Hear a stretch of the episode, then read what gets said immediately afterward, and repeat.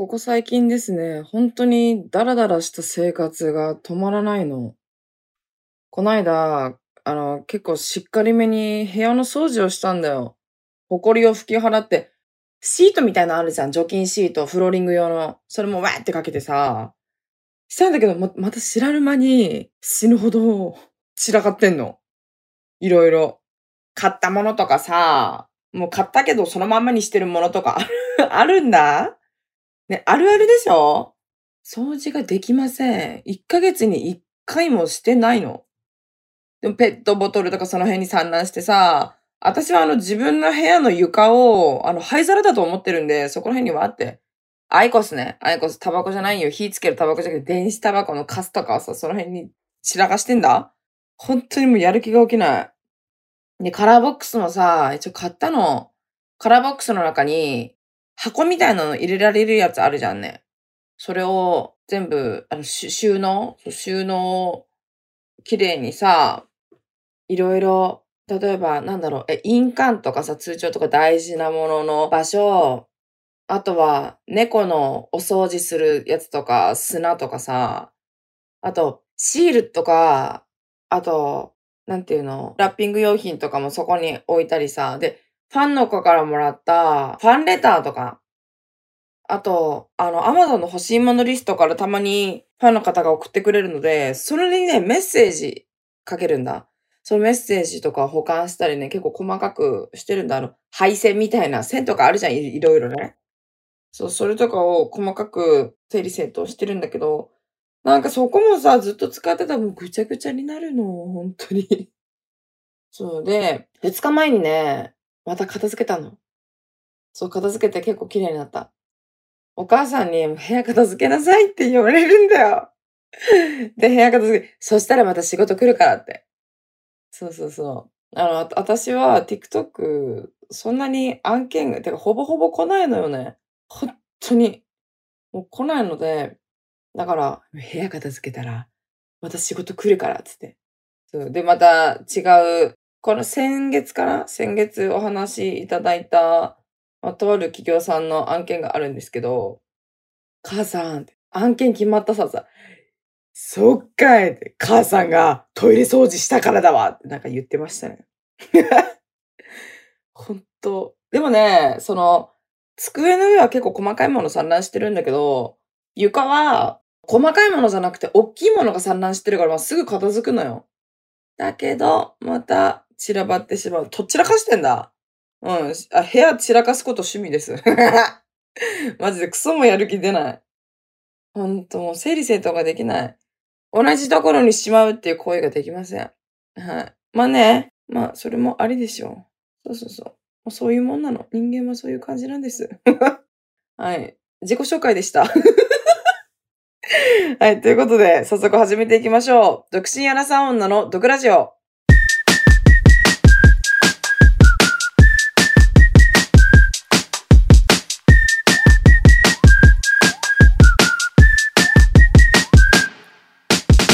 どうも、リーサです。この番組は、独身アラサー女の私、リーサが不満や愚痴のようなところリスナーさんと一緒に発散していく番組です。ほんとね、ほんとね、もうダラダラ。毎日がダラダラというより多分ダラダラダラぐらいですね。あのね、深夜とかに寝る前とかね、TikTok とか YouTube とか延々と垂れ流しをしてるんですけど、あの、広告が流れてくるじゃん。YouTube は YouTube プレミアムに入ってるから、ちょ、知ってる ?YouTube プレミアムってさ、アプリからそれ申し込んだら、1ヶ月1500円ぐらいなんだよ。多分 Android と iPhone で違うのかな？私は iPhone で1500円ぐらいだったんだけど、そのブラウザから1年間契約っていうか、1年間一気に丸々支払うの。そしたら、1ヶ月約1000円ぐらい、1000, 1000円ちょっと超えるかな、多分超えると思うんだけど、それぐらいで見れるんだよ。ちょっとおすすめですね。はい。1年間で。で、更新はないんだよね。だからまたその契約が切れたらまた新しく課金すればいいみたいな感じ。そうやって快適に YouTube を見てるんですけど、TikTok はおすすめになんか広告がたまに流れてくるじゃんね。あの、そしたらさ、 SixTONES、ジャニーズの SixTONES、スノーマンズが出てくるんだよ。で、その、新曲だね。こっから、こっからっていう、 SixTONESの広告が流れてくるの。で、メンバー、じゃメンバーが6人いるからさ、 SixTONESのシックストーンズっていう、あれなのかな、シックスって書いて、トーンで、ストーンズって読むんでしょ多分6人だからだよね。その、こっからっていう新曲の、あの、PV が流れてきて、で、とある日は、はい、とあるメンバー、一人だけの広告。で、また違う広告は、また違うメンバーのもうソロソロの PV が流れてきてて、で、もうだんだんさ、毎回毎回 PV を広告ね、見てったら、なんか気になり始めて、あれ、この子昔からジュニアにいる子じゃんみたいな。そう、そしたら、もうだんだん、なんか気になり始めて、あの、YouTube で調べてみてさ、ちょっと待ってと思って。え、ちょっと本当にかっこいいんだけどと思って。あの、ほとんどメンバーもわからないんだよ。で、初見でさ、そのかっこいいとかわからないんだよ。そう。だけどだんだん見ていくうちにちょっと待って、ほんと、ちょっと待って、本当にかっこいいんだけどね。ストーンズはスルメです。はい。噛めば噛むほど味が出る。見れば見るほどかっこよくなる。わかる？よ、この気持ち。で、や、あのね、広告はマジですごいと思った。一週間、多分さ、何百万とかじゃなくて多分広告に何千万って使ってるよね、ああいうのって。きっとね。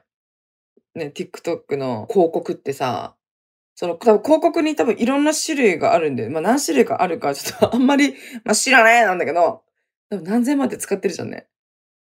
だからもう、ずっと見ていくうちにハマってって、あの、森本慎太郎くんっているじゃない。そう、あの子さ、え？めっちゃ大人になってるんだ。当たり前だよね。そうよ、当たり前なんだよ。だってずっといる、ど、どれぐらいいるの？20年、十何年とかジャニーズにいるでしょ？いや、かっこいい違うね。 SixTONESの歌も、ね、歌も上、まあ、それは当たり前かもしれないけど、ダンスがね、なんかジャニーズっぽくないんだよ。ジャニーズって言ったら、例えばも、アイドルじゃん。あれ、例えば、平成ジャンプとかさ、 King & Prince、King & Princeはあんまりじっと見たことないからわかんないんだけど、平成ジャンプとかってアイドルじゃん。そうそうそう。アイドルの陰と陽で言ったら陽じゃん。そう。だけど、ストーンズは、アイドルっぽいというか、その、こっからっていう PV を見ただけだから全然わかんないんだけど、ちょっとなんか、陰と陽だったら陰の方みたいな。ちょっとクール、かっこいいみたいな。ごめん、全然アイドルとかわからないから、ちょっとなんか知ったかぶりみたいになっちゃうかもしれないんだけど。いや、あのね、いや、かっこいいって話ですよ。本当に。最近はもうずっと聞いてますね。だから寝る前に、その YouTube で森本慎太郎って調べて、こっからの PV、そのコインランドリーで森本慎太郎くんが踊ってるところを延々と見るんですよ。いや、かっこいい 本当に。私さ、昔は、例えばアラスとか、平成ジャンプとか、カトゥーンとか、ニュースとか、いたじゃんね。そう。あの、すごい好きで、そう、関ジャニとかもいたじゃん。そう、あの、明星とか、ポテトとかデュエットっていう雑誌があって、だから三姉妹ジャニーズ好きだったから、一人一冊買ってさ、見てたんだよ。その前までは、仲良し、リボン、チャオ、あの、漫画あるじゃん。大きい、もう連載漫画っていうのか。そそれとかを買ってたんだけど、まとある一定の期間からもうジャニーズめっちゃかっこよくない？ってなって、明星とかを買ってましたね。そう、いろいろ、もうみんな好きだった。そうよ。あのね、最初、嵐、嵐好きで、松潤めっちゃ好きだった。松潤がかっこいいじゃん。松潤もそうだし、あと、大倉くんね。あの、関ジャニエイトの大倉くんと、カトゥーンの上田くん。めっちゃかっこいいじゃん。あとは、あの、八乙女光くんとかめっちゃ好きだった。もう、でも、もう全員、この人が好きとかじゃなくて、もう全員好きなのさ。なのにかっこいいし、可愛いし、もう目の保養になるじゃん。ああ、こんな彼氏、私も欲しいなって思いながら、中学生の時は筋トレ頑張ってました。そう、そう雑誌の切り抜きとかあるじゃん。そういうのを見ながら、ノートに貼り付けて、めっちゃ腕立て伏せしてた。わ、めっちゃ、こんな彼氏、私もできるかなみたいな、けなげだよね。でもその中でも、まあ、一定期間過ぎてからも山田涼介くん、もう一筋になりましたね。めっちゃかっこよくない？本当に。YouTube とか見るわけさ。ジャにのちゃんねるだったっけ？そうで、山田涼介くんのライブコンサート、ラライブかな？そう、ライブの前日にすることとか。で、それでさ、そう、山田涼介くんがホテルでフェイスパックをしてたの。そう、フェイスパックをして、いや、僕もこういうのが必要な年齢になってきましたね。みたいな平成ジャンプ全員30代になったんだぞ。考えられる？こんなちっちゃかったんだよ。で、え、かっこいいと思って。で、寝る直前かな？ちょっとね、まあ直前かちょっとね、わからないけど。そう、気持ち悪い私。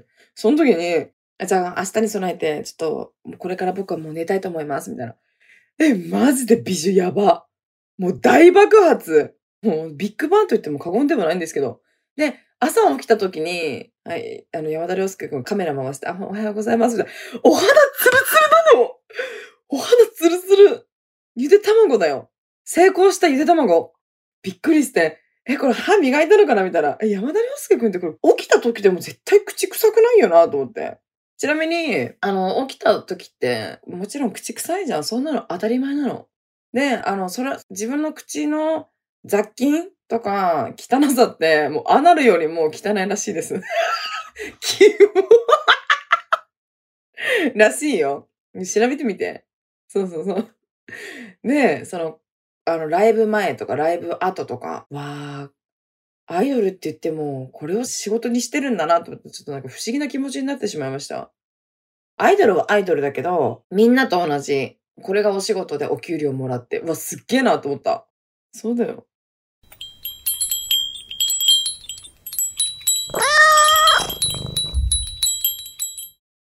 でさ、この間、その、自分の部屋の掃除をしてたら、平成ジャンプになる前、平成ジャンプって今は、えっと、は8人かな？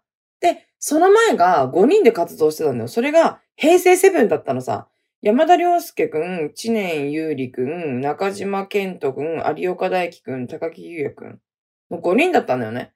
で、その、なんか、僕らは平成オンリー、昭和で昭和無理っていう曲があるんだよ。その CD が出てきたの。で、カップリング曲がボンボンだった。そう、ボンボンってめっちゃ好きだった、その曲。で、センターがね、知念ゆりくんだった。多分小学生か中学生ぐらいでしょ。めっちゃちっちゃかった。その子がセンターだったの。うわ、すっげえ懐かしい。で、その時の山田涼介くんが、もみあげがすんごい長いの。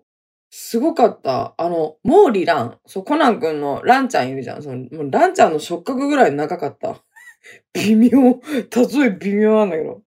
いやもう、だからもう、山田涼介くんめっちゃかっこいいと思って、一時期めっちゃ、友達に言ってたもん。え、この子私の彼氏だからって、ほんとかっこよすぎるから、みたいな。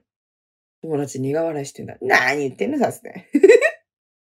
でさ、この前まで、あの、王様に捧ぐ薬指っていうドラマで、そう、山田涼介くんが出てたじゃない。橋本環奈ちゃんと。いや、マジで二人ともはもう美男美女すぎるでしょ。いや、すごい。あの、毛穴ってご存知ですかっていうレベル。いや、本当に。TVer でさ、見逃し配信でさ、見てて、だからもう、池袋ウエストゲートパークぶりぐらいの感じ。もう1話から最終話まで全部見ましたね。スタンドアップもそう。スタンドアップも知ってる？私、あ、あの、ドラマの中で一番好きなのが池袋ウエストゲートパークなんですけど、その多分何年後か、5、6年後ぐらいかにスタンドアップ、びっくりマークびっくりマークっていう、スタンドアップっていうドラマがあって、ニノ、ニノが主人公みたいな。そう。ニノ、小栗旬さん、成宮弘樹さん、あと、ヤマピーも出てたんだよ。そう、童貞4人組の話ね。DB4 っていう。そう、ちょっとそれも見てみて。そうでさ、昔はさ、例えばさっき言った明星を買ったり、ザ少年クラブっていうそのジャニーズの番組とかを見てたの。友達のお家が BS 入ってたから、録画してもらって、で、ビデオを、そのビデオ録画して、で、うちにそれを借りて、うちで見てたんだよ。うわ、かっこいいと思って。そう、いや、めっちゃ美しい。多分ニュースが8人とか9人だった時のやつを見てたらめっちゃ懐かしいな。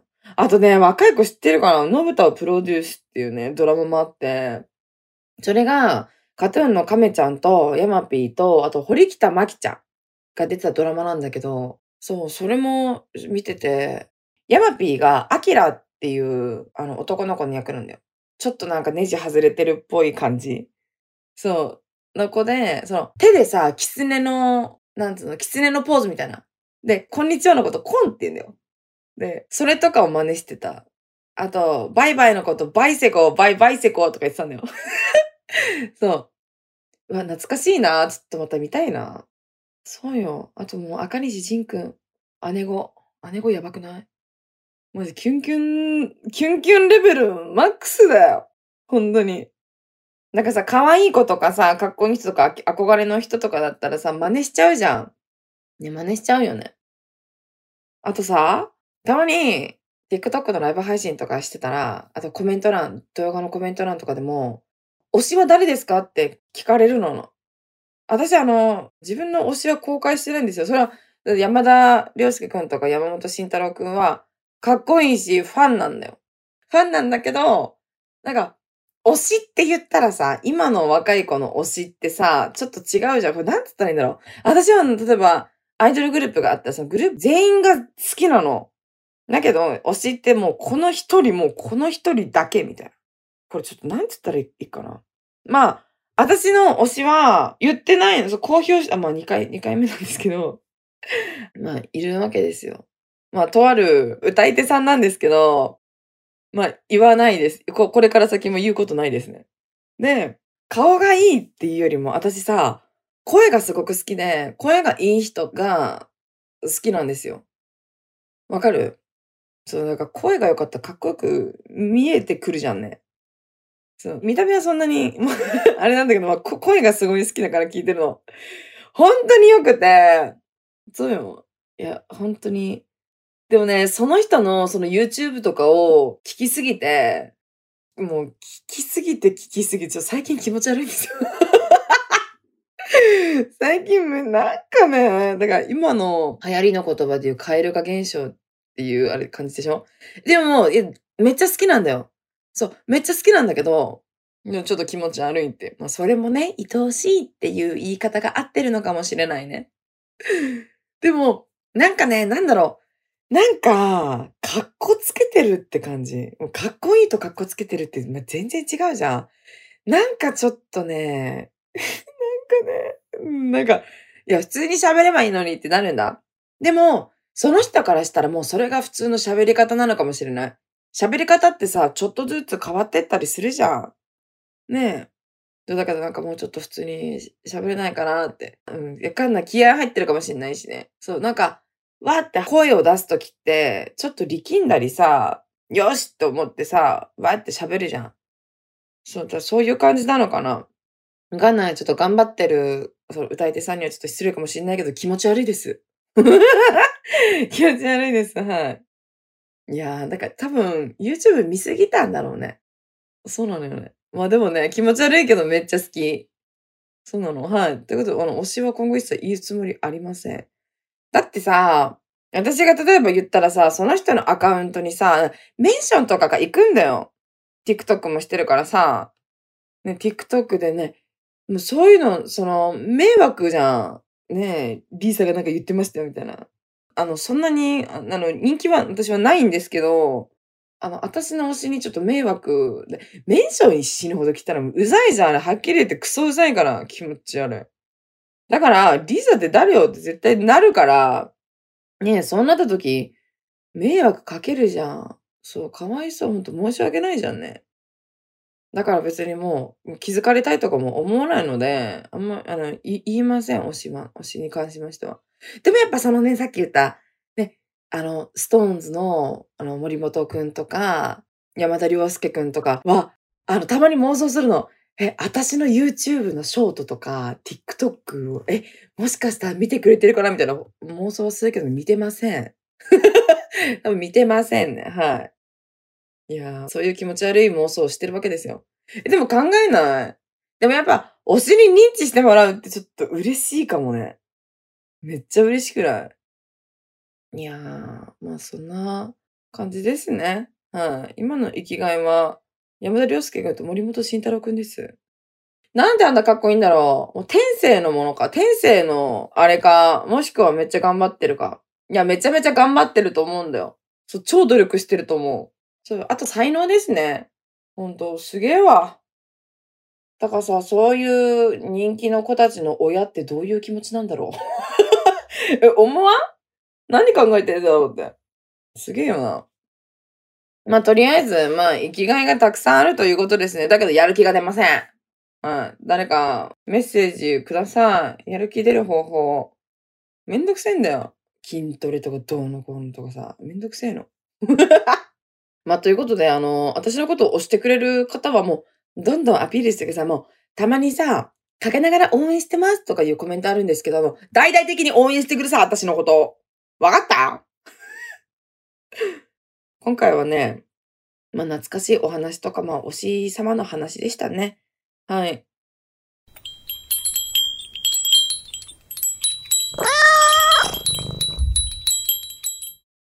では、今日もリスナーさんからのメッセージを読みたいと思います。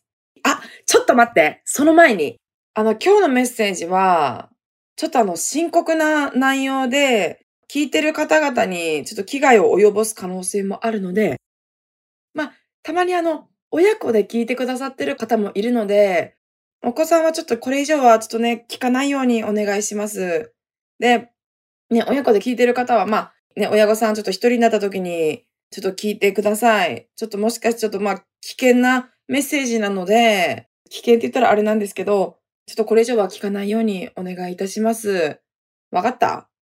はい、ということでいきます。ペンネームどんどこどんさん、ありがとうございます。リスさん、いつも楽しく拝見させていただきありがとうございます。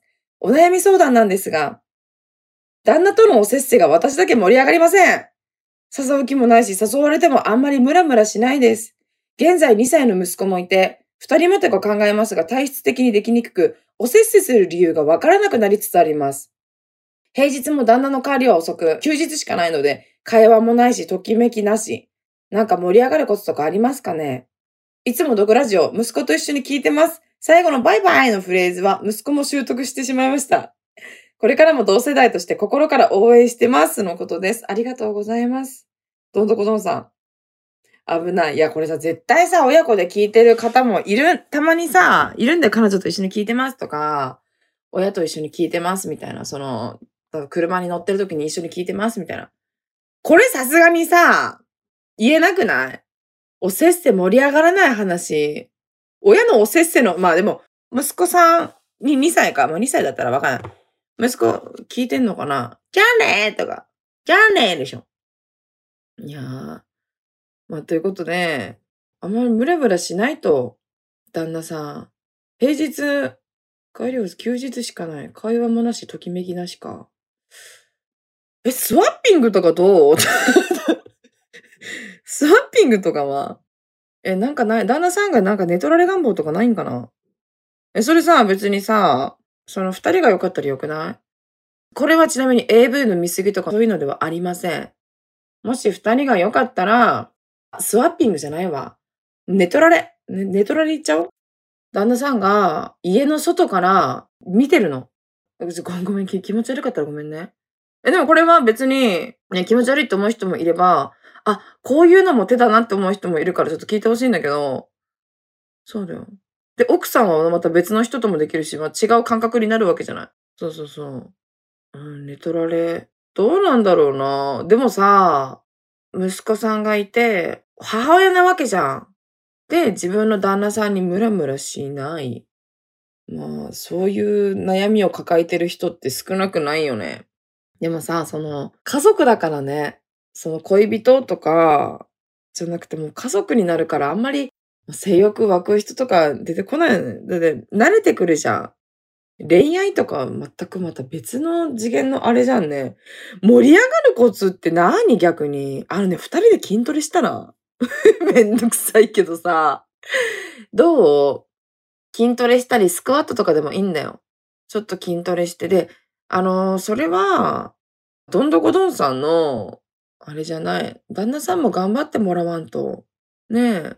ときめきなしか。まあでもなんか筋トレしたらいいんじゃない？もしくは、ラブコスメ。あの、LC コスメティックだっけ？そう、そういう、なんかいろんな、例えば可愛いおもちゃとか、その、グロス？なんかの成分が入ってるグロスみたいな。ちょっとその性欲を湧き立てるグロスみたいなのがあったり、まあでも、その誤差はあると思うんだよ。効く効かないは別にして、でもこういうのでちょっとおしゃれしたりさ、ちょっと気分転換にもなるでしょ。ねえ。とか、いい匂いのする香水とかも売ってるから、まあ、それも参考にしてみるのもいいんじゃないですかね。あ、あ、待って、そのグロスの名前がね、濡れ濡れだったはず。昔買ったことあるの。なんか、いろんな種類あるんだ。なんかラベンダーとか、マスカットとかあったはず。それを塗ってどうのこうのなったとかはちょっと覚えてないんですけど、多分なってないと思う。そうだけど、まあそういうのも試してみてもいいんじゃない？ね、気持ちがちょっとね、上向きっていうのか、になったら、ね、ちょっと変わるかもしれないじゃん。でもやっぱりマジで筋トレとか大事なんじゃない？どうだろう？時間ないし大変かもしれないけど。ね、その日々の家事、大変かもしれない？そう、わかるの。だけど、日々その家事とかをやってる時に、まあちょっと取り入れてみてもいいんじゃないかなと思いますね。あとはもうサプリメント、iHerb とか、iHerb っていうアプリがあって、そこの、そのサプリメントが、まあ海外のだけどね、サプリメントたくさん売ってるんで、そこで、例えばお悩み欄のところで多分確かセックスレスとか、その性欲についてみたいなとこがあるから、そこで探してみてもいいんじゃないかなって私は思いますね。まあ自己責任ですけどね。私はよく iHerb でマルチビタミンとオメガ3、オメガ3とか、あとなんだ、なんか硫黄みたいな匂いのするやつ、栄養たくさん入ってるやつ、あとビタミン D3 ですね、を購入してますね。だから前 TikTok か何かで見たのが、ハーバルリビドっていうやつが、サプリメントがあって、それはなんか性欲に効くって言ってるけど、ちょっと試したことないんでわからないけどね。そういうのも、まああるよということで、盛り上がりたいか。まあね。どうなんだろうね。私、子供産んだこともないし、旦那さんいたこともないからわかんないけど。でもそう言ったら、昔付き合ってた彼氏と同棲してても、一年以上セックスレスだったんだよな。そう。なんか恥ずかしいとこもあるのかな。もしくは、ちょっと、二人だけでお出かけしてみる。ご飯食べに行って。ご飯食べに行くのも、居酒屋さんとかでもいいと思うんだけど、居酒屋さんじゃなくて、ちょっと二人で、ね、ちょっと綺麗な格好して、例えばなんだろう、フルコースとかじゃなくてもさ、ちょっとだけおしゃれなところに行くとかさ、なんかちょっと雰囲気のあるところに行くのもね、ちょっとまた違った気分になれるんじゃないかなと思いますね。だとりあえずなんやかんや筋トレが一番効くと思いますね。筋トレしたらさ、なんかよく結構言わない？元気になるみたいな。そうよ。あとは、そういうデートするときって、あえ、なんか準備とかしてみたらいいんじゃない？ねそれで変わらなかったらまた別のこと考えればいいけど、例えば、その自分のためにも旦那さんのためにも、ちょっと毛の処理するとかさ。ね、私はちなみに今、髭を生やしてます。顎に、まつげぐらいぶっとい、髭生やしてるの。そう、この間ね、リンスしてトリートメントしたの。そう、1センチぐらいになったよ。めっちゃ楽しみ。もっと伸びねえかなってちょっと、ちょっと楽しみなの。そう、あと、産毛もね、今生やし中。で、一気に剃るのめっちゃ楽しみ。下のぶっとい毛はずっと置いときます。可愛いんでね。でも名前とかはつけてないです。名前つけたら、あの、愛着湧いてね、取れた時ちょっと食べちゃうかもしれないから。そうなのよ。みんなどうやってあれしてんのかなでもさ、一回もう性欲ないとか、もうときめかないってなったら、もうほとんどもう諦めちゃうよね。でもどんどこどんさんは多分諦めてないよね。会話もなし、ときめきなしか。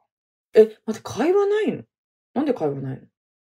まあでも毎日いたらないか、そりゃ。まあそんな感じですかね。まとめると、筋トレを一緒にする。片方じゃなくて一緒にする。寝取られ。あとなんだ？あとラブコスメ。ラブコスメだったり、うん。あともうちょっと雰囲気のあるとこ行く。息子さんは預けてね。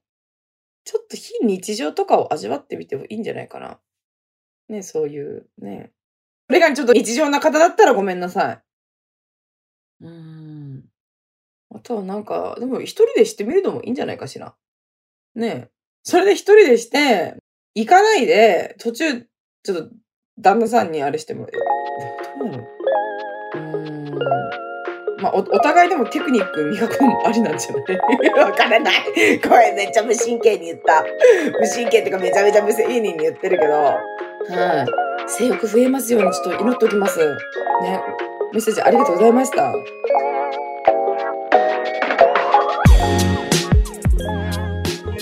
ということで、このポッドキャストではこんな風にあなたからのメッセージを募集しております。概要欄にあるフォームから送ってね。この番組が面白かった人は番組のフォローと高評価、そして SNS での感想もお願いします。ハッシュタグ毒ラジオをつけてつぶやいてください。漢字で毒、カタカナでラジオです。ちょっとお腹なっちゃった。それではまた次回お会いしましょう。バイバイ。